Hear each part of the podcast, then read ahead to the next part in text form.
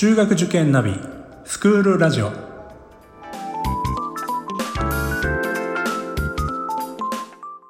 スクールナビゲーターののびるです。この番組は中学受験を目指すご家庭に学校の先生からの生の声や受験に役立つ情報をお届けするラジオです。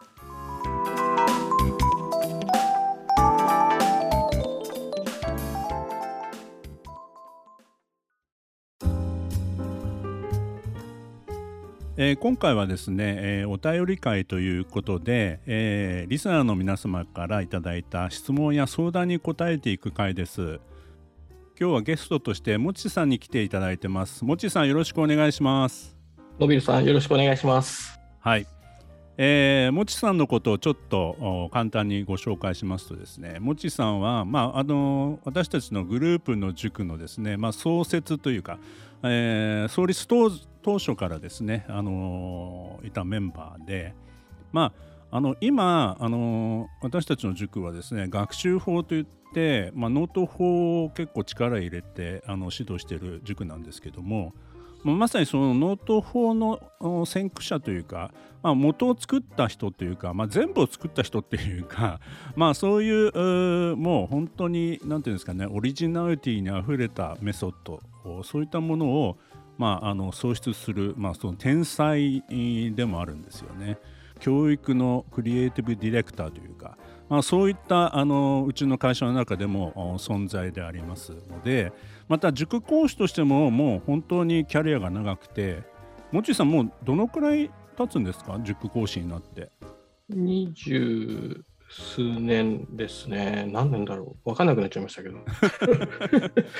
ぐらいですね。分かんなくなっちゃったくらい、ええ、もうあの長くやってるので、まあ今日はですね、いろいろご質問いただいてるので、まああの経験のもとにですね、いろいろ聞いてみたいと思いますので、よろしくお願いします。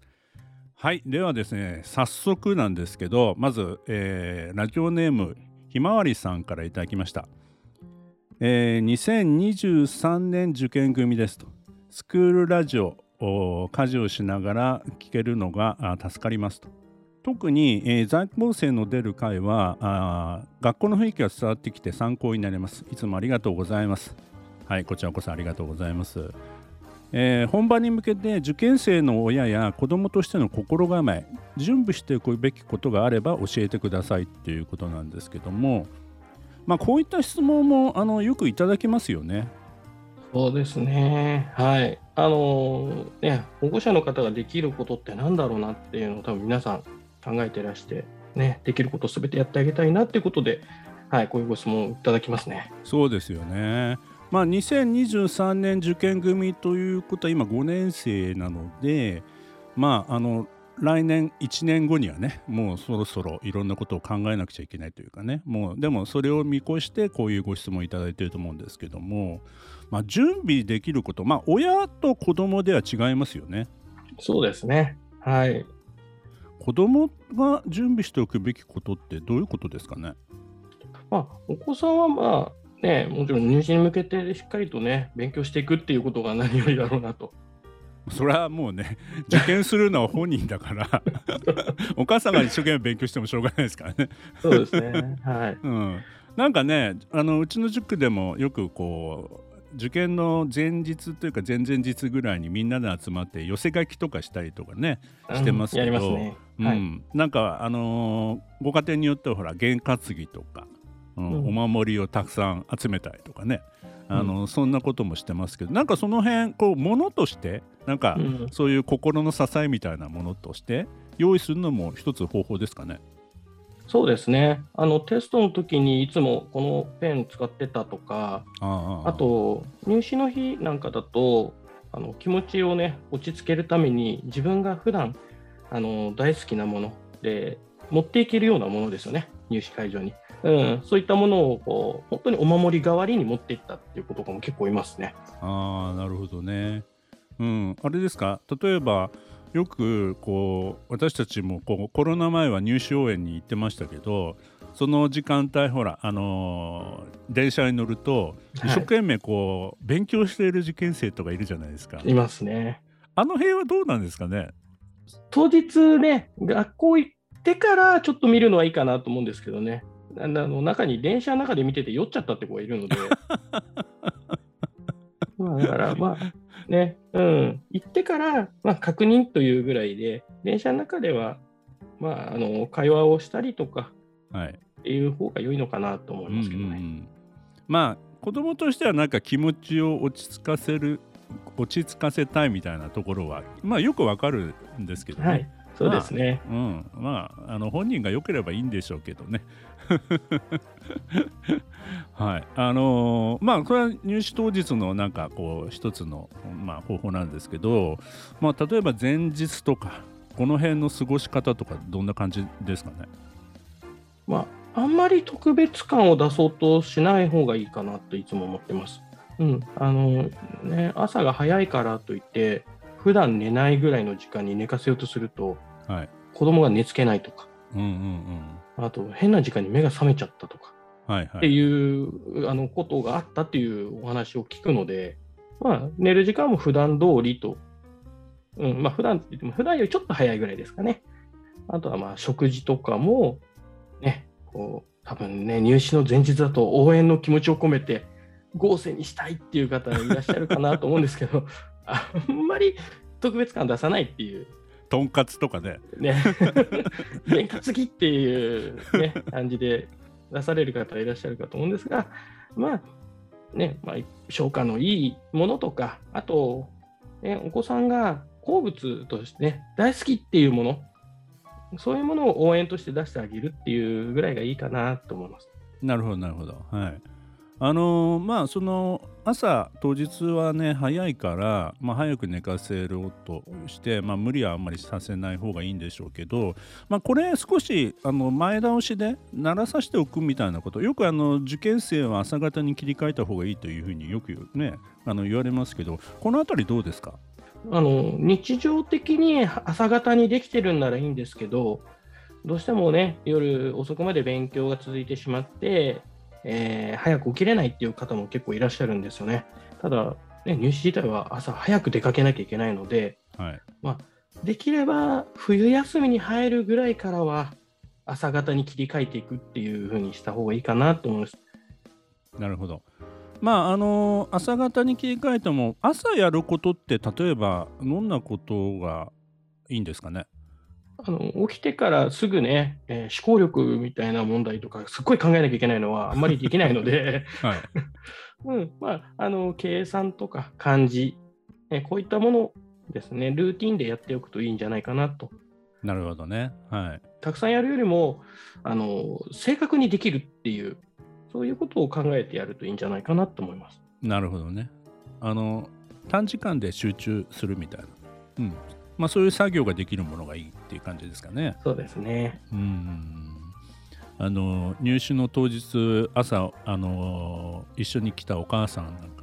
あの子供はぐっすり寝てたんですけど私が寝つけなくてみたいな ケースもありますよね。ありますあります。本当にお子さんがねあの教室に入ってってからお母さんが後で「先生私昨日寝れなくて」ででいや気持ちわかりますけどね。わかりますけどね。えー、さらにね、あの今ね、その日に合否が出たりしますからね。そうなんですよ。ね、遅いと大変ですよね。いやそうなんですよね。遅いと11時過ぎとかになることもあるじゃないですか。うんうんうん。ね、そこからね、こう、次の日どうしようとか考えて、もうね、いろいろ考えるともう寝れないっていう方もいらっしゃいますよね。本当にそうですよね。あのね、あの親御さんの方が緊張したりとかね、あの 睡眠不足になるという時期ですよね、これはね。はい。はい、うん。そう思います。ありがとうございます。はい、えーと、その他に、えーとまあ、この生活的な全般のことに今ねあの少し触れてるんですけど何か気をつけるべき点とかありますか？そうですねあの、まあ、やはり気をつけるべきは健康かな健康ですよね、うんね、一生懸命準備してきたのにね、当日、ね、熱を出しちゃって受けられないってなったら、もうね、後悔してもしきれないみたいになっちゃうと思うんで。うんあのもちさんの経験の中であの保健室受験っていうのはありましたか？保健室でっていう子は私が教えた子はいないんですけれども、はい、でも当日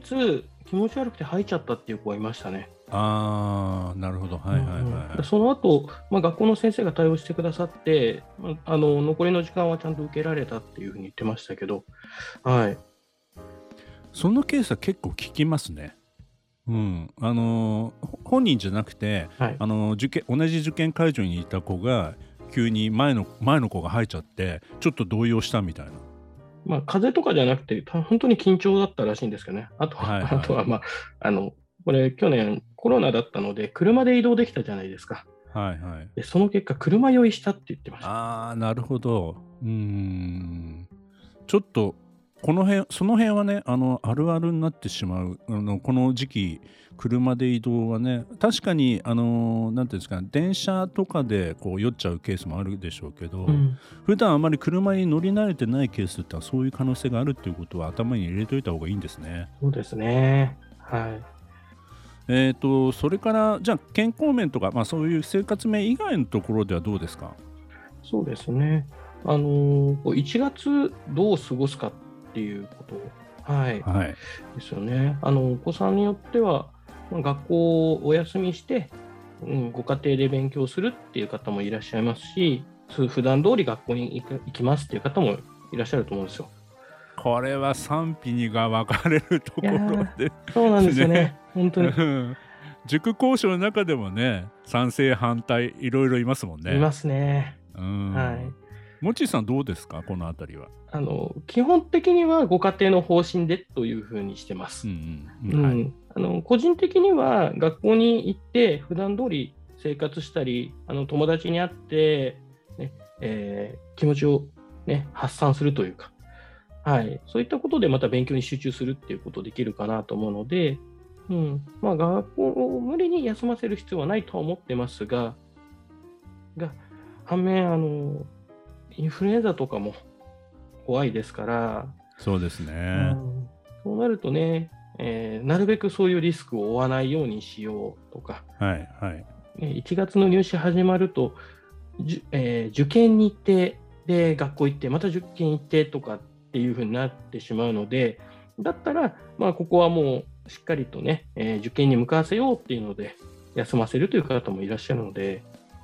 まあ、子供は構こう学校に行ってねさっき言われてたようにストレスが解消されるみたいなところもあるしまああの1月はどうしても前受けの学校での合否が出てしまうので、まあ、それによってちょっといろいろね気持ちが揺れ動く時期でもあるから、まあ、そういった意味では友達と一緒にねいつもの仲間と過ごせる時間って結構大事なんかなとは思うんですよね。逆に家にいるとね親御さんもこう対応に困るんじゃないかなっても思うので、うん、そのあたりはご家庭によっても違ってくるんじゃないかなっていうことですよね。そうですねあのお子さんが一日中家にいてでなかなかね過去問の結果とかが伸びてこないと、はいはい、お母さんがキーってなっちゃう時もあるんで、うん、だ本当にご家庭によってかなって思いますね。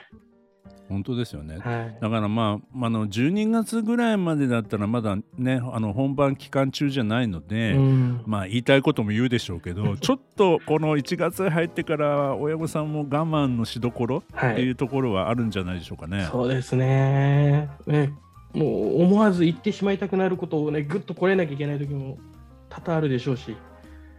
まあまあ本当にまあ親子の受験っていうね、うん、まさにそれをねえー、1月はね経験してもらうということになりますけどね、はい、何かまああのいろいろそういった意味ではあのこう1月2月のこう過ごし方という意味では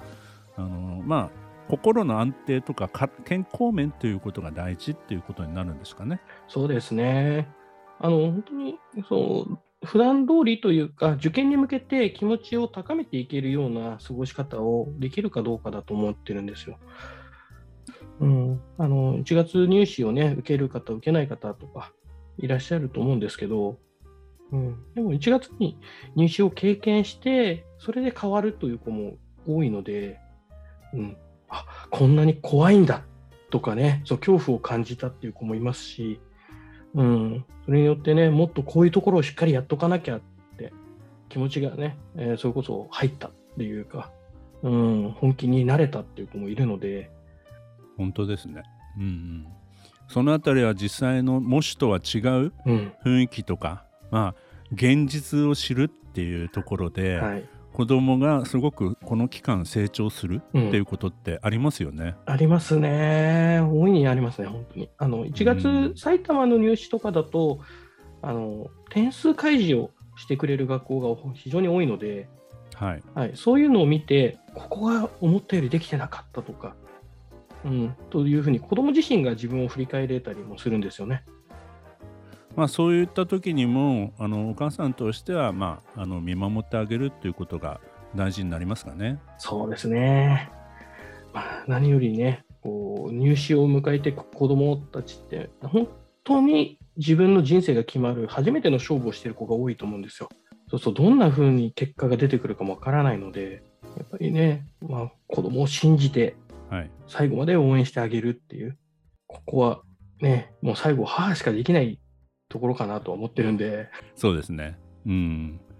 あとはまあ、諦めないってよく言われますけど、やっぱりその気持ちは大事ですよね。はい。1月に思うような結果出なくても、2月で逆転っていうことも、これまで何度も経験しているので、はい。はい、絶対に大丈夫っていう、ね、なんね、合格できるんだっていう風な気持ちを持ち続けるっていうことはね、まあ、これは本人もお母さんもでしょうけど、まあ、こういったものが大切なんだなっていうのを、はい、いつも感じてます。はい、ありがとうございます。あのー、今回のね、あのご質問は、まあ、来年、1年後のお話なのでね、またね、その時期になったらいろいろこう、えー、心配事も出てくると思いますけど、まあ、その時はまたあのお便りをいただければというふうに思います。えー、今日はですね、えー、もっちさんに、えー、ゲストとして来ていただきました。もっちさんありがとうございました。こちらこそ、のびさんありがとうございます。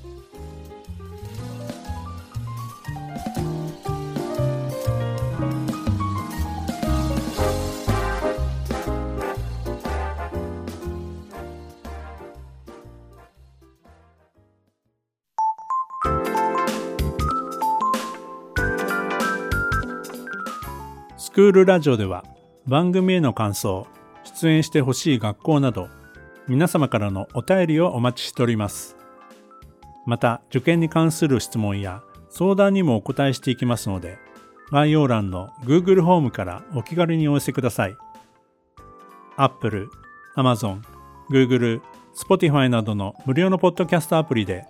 購読やフォローなどのボタンを押していただくと更新情報が届きますので便利です。それでは次回もスクールラジオでお会いしましょう。